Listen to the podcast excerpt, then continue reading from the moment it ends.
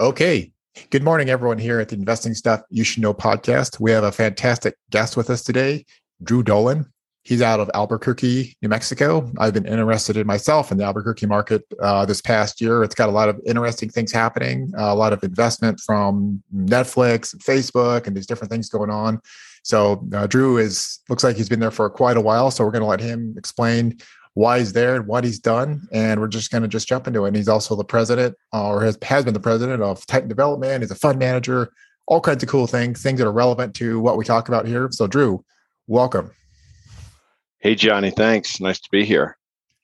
Beautiful, man. Uh, Beautiful here. So, let's uh i see there's also some commonality here between you and i as an engineer uh as i get get into space there's more and more of us that i find what uh what pivoted you? Let's just talk about that for like just a brief second here. You were an engineer and then you became a what?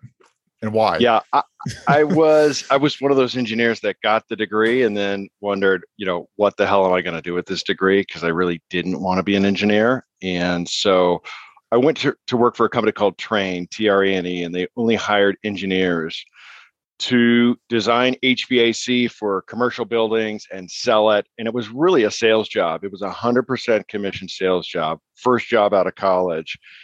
And I loved it. You know, you, could work as hard or as smart as you want, and you could make as much money as you worked hard and smart and I did that for about six years in San Diego, uh, which is a great market to be in when you're in your early 20s. I was born and raised in New Mexico. Went to school uh, in Arizona. Went to Arizona State, and you know, after you know, kind of six years with Trane, I realized I had a couple developers as clients, and they were having more fun, making more money, uh-huh. calling the shots on deals, versus the architects and subcontractors, uh, engineers I was working with, and I'm like, I just I want to do that. You know, that's what I want to be. And so I moved back to New Mexico, and I was you know lucky enough to get partnered with a great guy who became my mentor, and run that out for about 15 years. And I think the the unique advantage for me jumping into development was I didn't really have any specific skills that were relevant, you know, other than being a salespeople and connecting. Oh, I like that, you know? man. I like that. So you didn't come in with all these preconceived biases, right? Yeah, I wasn't a civil engineer, so I never got pegged into that bucket. I wasn't a lawyer. I wasn't an architect. Like I just could do anything and everything.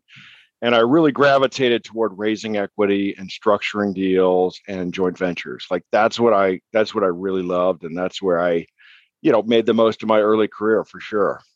Amazing, man. And uh, a lot of people, especially emerging fund managers or people stepping into the space here, what was uh, what was your journey of how, and how did you connect with this one this one particular partner that you are the kind of the founder and also like you said your mentor? Yeah. How did you connect with them? You know, I was really lucky in that uh, my dad was a commercial banker and he knew all the developers. Uh, he knew he couldn't get me a job, uh, but he knew he you know couldn't introduce me to all of them Yes. And I I met all of them, and it was just clear, you know, this one group guy was doing more than everyone else. Uh, I took an eighty percent pay cut to start doing that because I was yes. making a really good commission. They're but I knew that selling selling air conditioning yeah. things like that in hot climates. It's kind of like yeah, it's like selling ice at a you know at a derby. You know, it's like, wow, it's going to sell.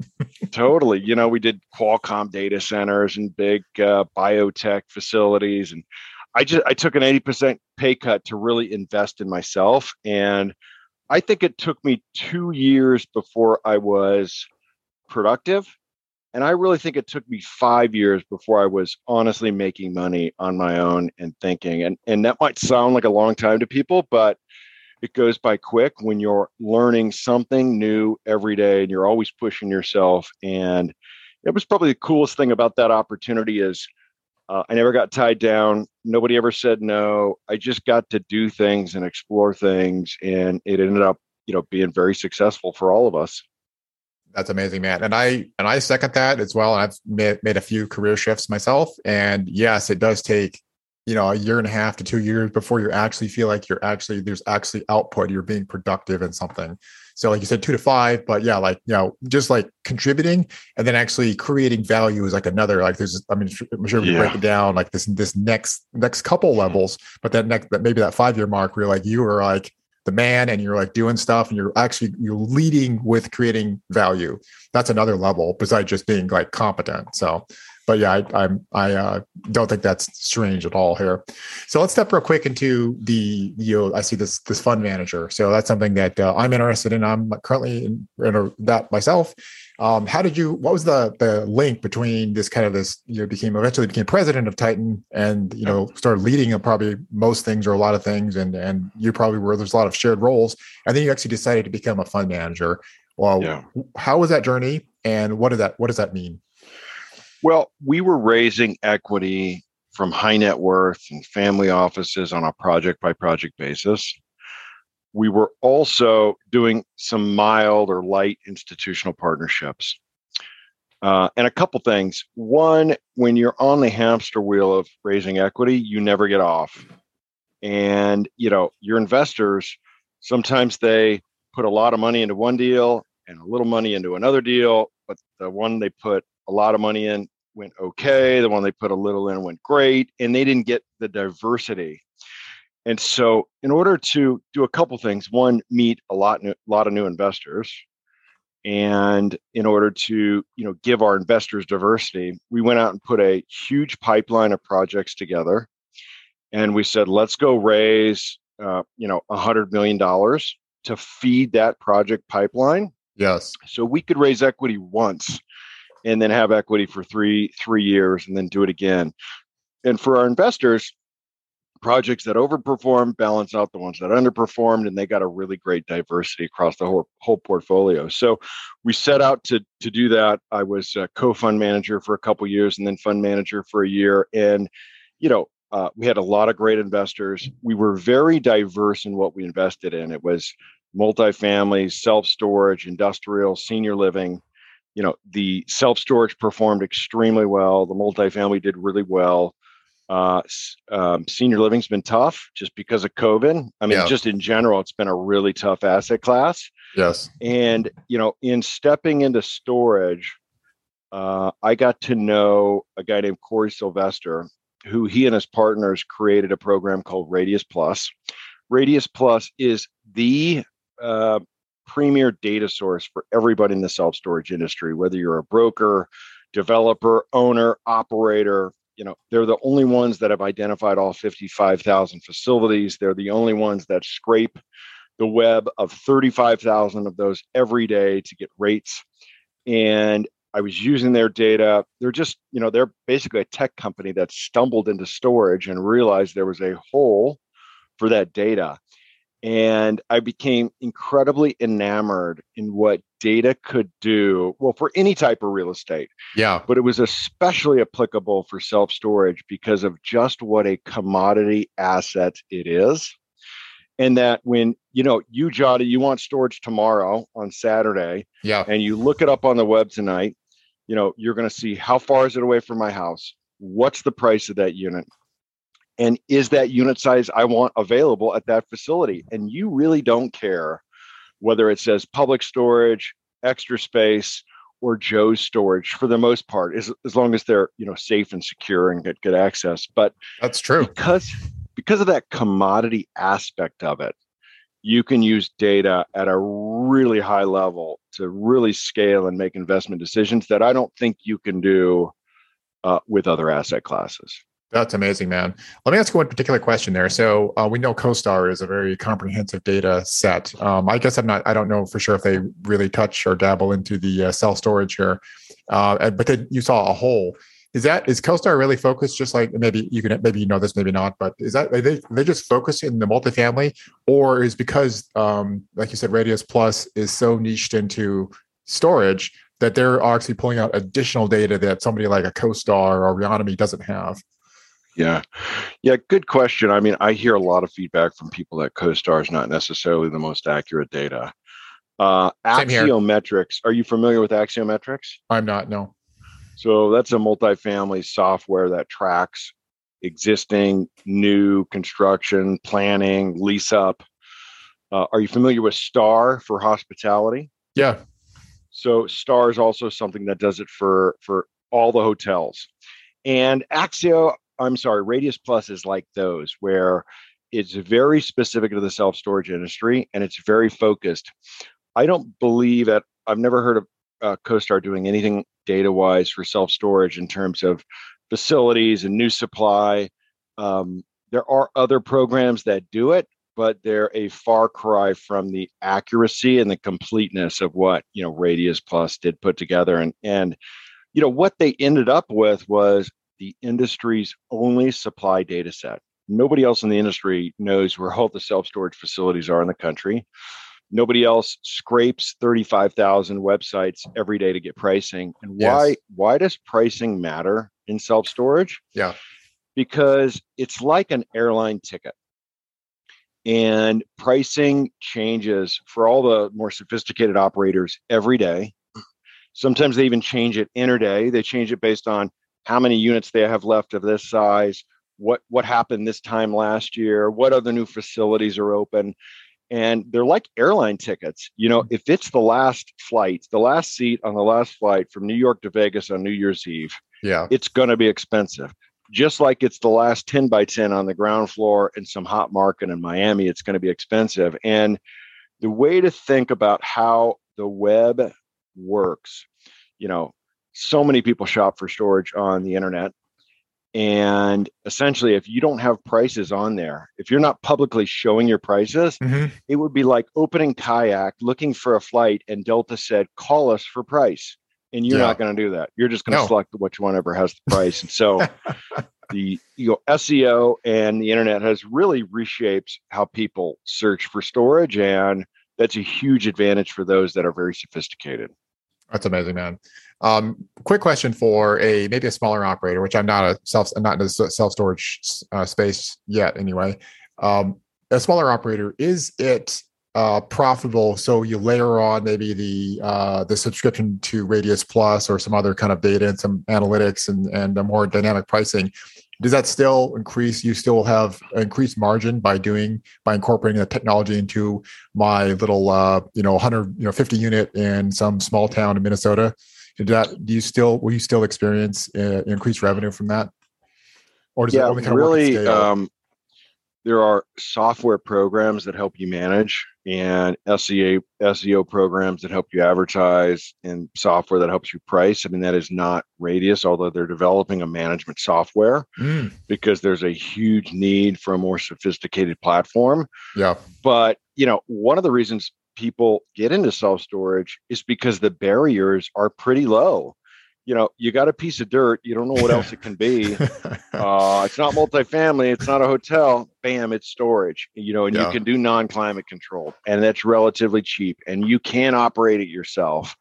So storage, you know, of the 55,000, 75,000 are still owned by mom and pops. I'm I'm sorry, 75% are still owned by mom and pops. Oh, so wow. It, yeah. It does have, you know, it's a very fragmented industry and you know what we're building are class a multi-story climate controlled and we have one of the REITs operate so if public storage is operating ours you wouldn't know the difference between uh, public storage one they owned and one we owned it all looks the same and we're going for you know denser markets so i don't know if we we as at dxd you know dxd is a data driven self storage investor and we've raised two funds so far where uh, our first fund did 10 ground up development projects in major markets.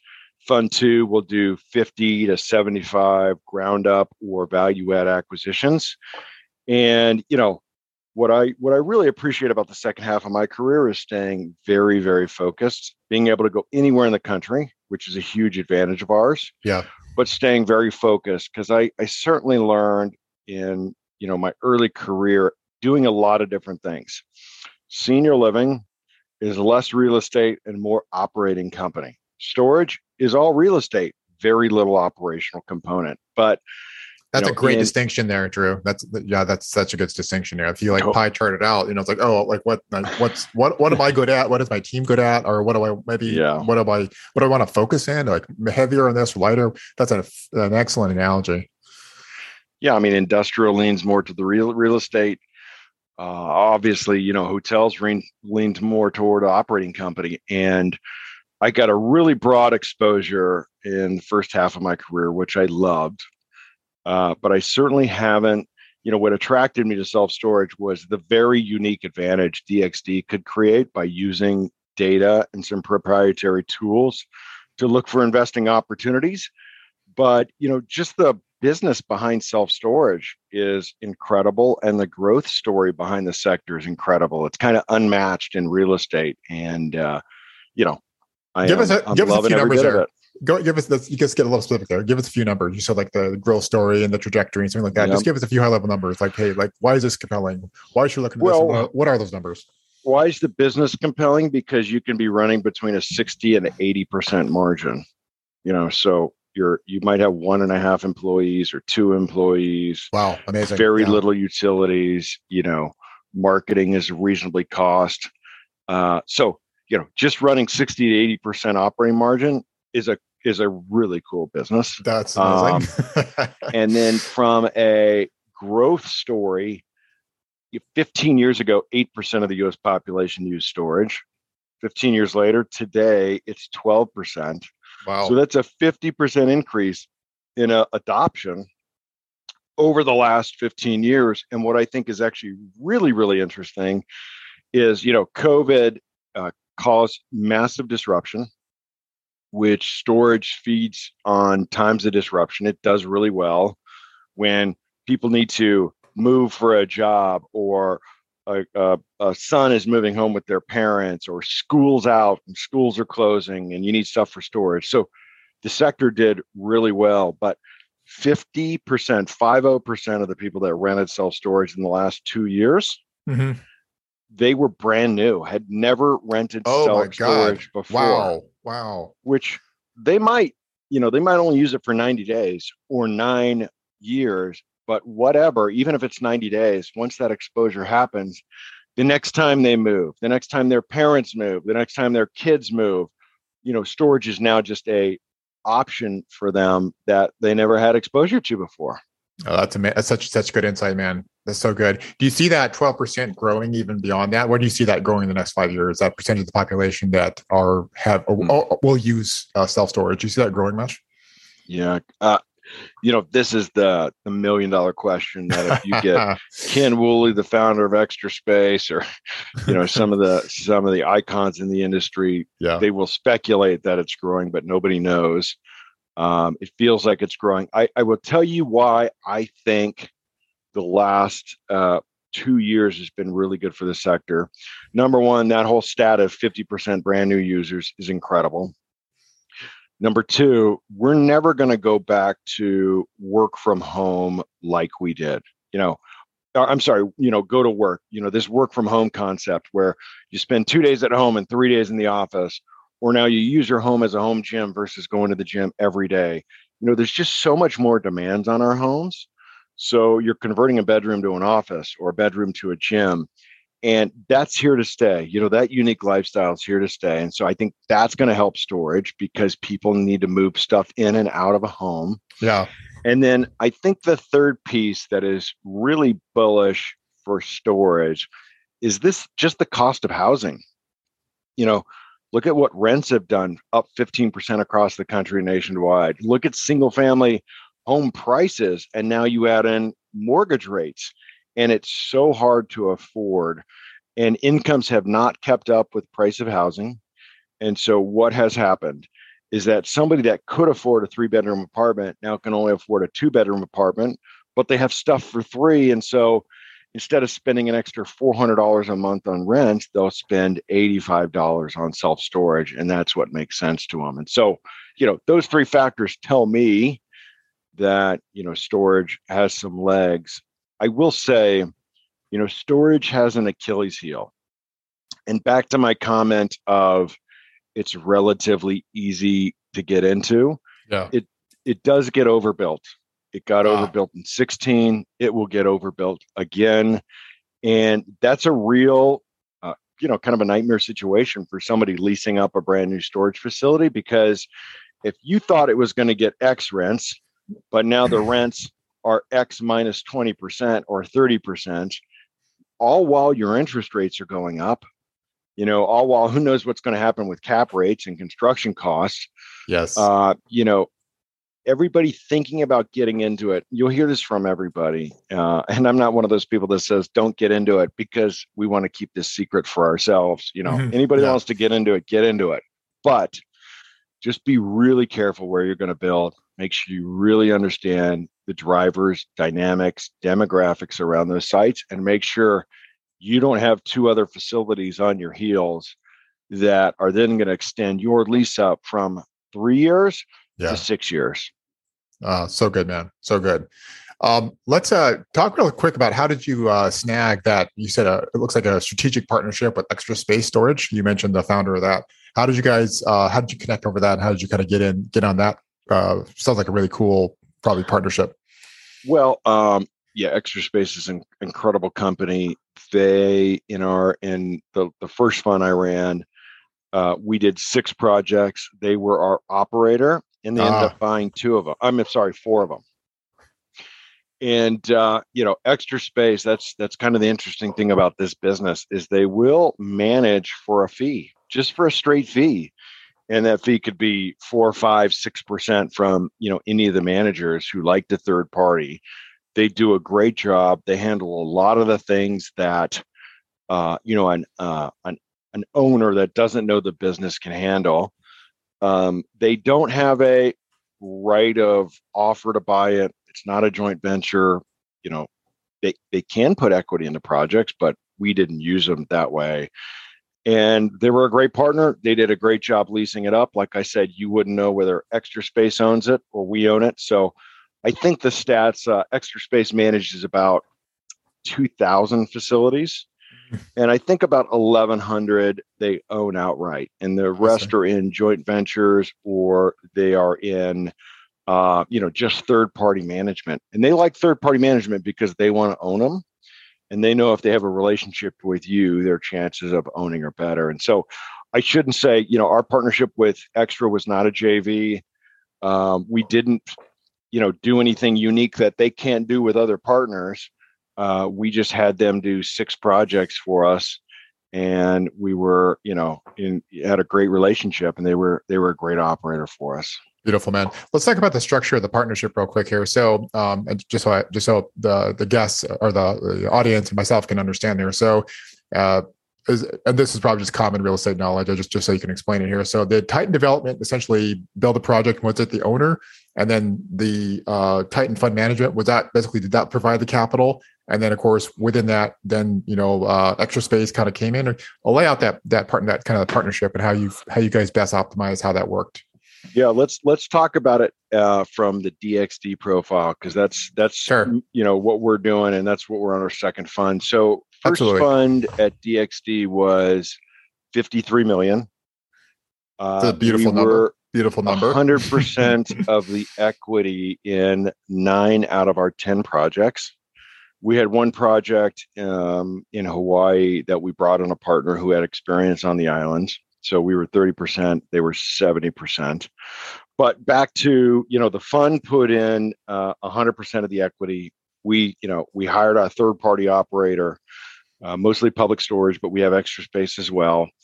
And the way that waterfall works is we pay our investors uh, 8% pref and then it's 80 20 to a 12 uh, with a um, 60 40 after that. We have a bit of a catch up built in that allows us to split some operating capital if it comes straight from operations versus a capital event which is a sale or a lease. But you know that structure right there for our investors they solve to about a you know we think it's a call it 18 to 22 net irr which you know over a four to seven year period of time is an incredible irr you can achieve those in real estate. Uh, i think we you know we started building and looking for sites prior to the covid pop Yes. in rates. So i think in a in a sense we got lucky. Um, you know we started this company at really the depths of the COVID recession pandemic, which I actually think was probably the best time to start a company because yes. people had time on their hands. Yes. You know, our investors would pick up the phone and talk to us. We could travel what else are they doing? The country. What else exactly. are they doing, Drew? Come on. you know, they got to stop watching news for a little bit. And I, what turned out to be something I was nervous about, turned out to be a huge advantage, which is, you know, starting something when nobody else is thinking or doing something. Uh, and if we can do it during that period of time, we can do it. You know, that's just a huge moral boost to the success of the program and the people just doing it in such a unique time frame. Oh, that's so good, man. That's so good here. So, well, thank you for thank you for kind of breaking that out, how that how that structure worked there. Um, you're there's a lot of the, I guess, let's just talk about a little bit about your investor base into that that that 50ish, you said 53, but 50ish million into that first fund, and uh, what you tapped. Um, uh, who is kind of the your top five sources of of income of uh, capital for those? Is it like family offices, high net worth folks, insurance companies, IRAs? Like what what did that look like? Kind of that just kind of speak yeah. through that profile. Yeah, it definitely it was not institutional players uh, because it's really difficult for a first fund. You know, the institutional world of pension and sovereign wealth funds and, and you know um, state funds they they want to invest big chunks. They need you to be a 250 million dollar investor. They don't like first funds. They want to write a 50 million dollar check. I mean you know it takes a long time. Anybody that's thinking that they want to start a fund and they're just going to go the institutional route it just yes. doesn't happen. I, I don't want to say don't do it because there are some groups like texas teachers has an emerging fund manager platform but you know it is very very challenging. And so our our uh, you know our, our network or my network is uh, high, high net worth uh, family offices some smaller institutions and you know we've got investors from probably 15 different states uh, a couple different countries. And really what it is is you know they believe in you. They think you're going to be successful. They like your strategy. Yes. And it's very much a trust based decision. And you know that's where track record comes in and you know what's the structure look like? I mean we never had to negotiate on our structure. It was kind of a take it or leave it structure. Mm-hmm. But I think the structure is reasonable enough based on the value that we create that everybody was excited about it. Um, but you know, I I think we're we're in the very early innings of an enormous amount of capital coming into commercial real estate. And the way I think about it, and I just look at the number of podcasts or groups like Cadre, Fundrise, Origin, CrowdStreet yes. that are giving exposure to people who have never had exposure, never and even thought about it, or like they totally. barely, you know, they're like, I, you know, barely they, they bought their first car, maybe. Hmm. The first loan they've ever had in their life was maybe a car loan or something, and all of a sudden they're like, "Can invest in real estate." Yeah, yeah, totally. It's going to be an enormous opportunity because for us, you know, in in our world, you you had essentially the institutional players and they had a lot of money but there was nobody else that really unless you went public right. which is hard to do. Right. But now you you've got you know we all have an ability to scale with a, a lot more high net worth and i think the the stock market has done extremely well up until late. Cryptocurrency has done extremely well up until late. And you know you think about all the meme stocks and Reddit and stuff that happened. I mean, people just have a whole new outlook on investing. And in yes. real estate, you don't you don't get 10x pops or 4x pops. That just doesn't happen. I mean, we we've had them, but you get more lucky than anything. You got to be in the business for a long time. But what real estate does give you is inflation for the most part hedged reliable income, if you've leveraged it appropriately, you've selected great markets and great assets, um, and you know over time you're going to do well. Time really solves a lot of problems in the real estate world, And the one thing that we use to our advantage that can also be a double-edged sword is leverage. You know, we don't do anything without leverage. However, yeah. too much leverage will completely crush deals if they don't go the right direction. Yes. Yeah, that's a sword. You want a sharp sword. You want to handle carefully. Very, very effective, but also you can cut yourself. Final question here we wrap this up, Drew. Thank you for just the, that last uh, that last little bit there. That was really, really, really, really good. Um, the the combination of data, and I know we kind of talked about this. Just maybe just wrap it up because I know it's probably like your DXD fund is kind of your your kind of your focus and your baby. You're on to fund two. What do you think? Uh, if you had a recommendation to uh, emerging fund managers, or either just fund managers, or even capital raisers, syndicators, what would you what would your recommendation be on that kind of this synthesis that you're finding so powerful of data, and you know real estate investment. What would you kind of couple of just a couple of hmm. points there. Well one the bar is really low for you because for the most part real estate we build it we operate it we think about it like we did 20 30 years ago. Even multifamily when we got it into it in 2011 when i got into it it was about going out and kicking dirt. We got to walk the site. Let's go walk the site. Okay yes. good deal bad deal you know and we still do that in our world and so in, at dxd we still need to see the real estate. Real estate matters visibility access field neighbors and you can't do that from google earth. But what you want to do is go look at the sites that you know check the box from a data perspective that all the data from a new supply rates demand new multifamily new single family new traffic all those things it looks good. Now we go walk the site. So when we go walk a site, you know, we're looking for problems, not opportunities. And I think what, you know, what DXD's done different is we don't start with a site. Like, here's a site. Some broker sent us this site. Do the metrics make sense for self storage? What we do is we can look at an entire market and say, okay, here's the area. And in that area, here's the street and here's the land. That's what we're doing. And so we've got an ability to scale and look at scale that you know our competitors are you know kind of miles behind us um, not to say they're not doing great things and unique things themselves but i don't i don't think they're able to really compete from a data perspective. But to answer your question uh, you got to have something unique. What's your unique story? Are you you can't be just another me too multifamily buyer in Mountain West markets because there's 10 of you or 20 of you already. Yes. And there's probably and, five more five more coming up right now as we speak. Yep. You know, um, so what's the unique? Are you good at construction? Are you good at adding on additional units in land? Um, you know, can you build it for less? Do you have off market deals? Are you sourcing something that you're not competing with 10 other groups? Because there has been so much interest in commercial real estate because it's done so well that prices are way up.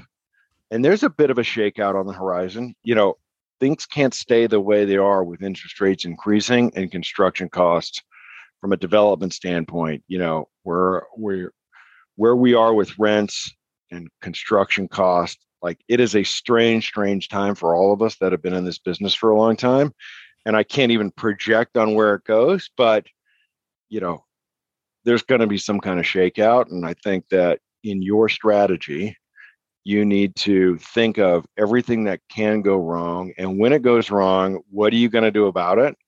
Because if you're protecting the downside, the you know, mm. the upside will always take care of itself.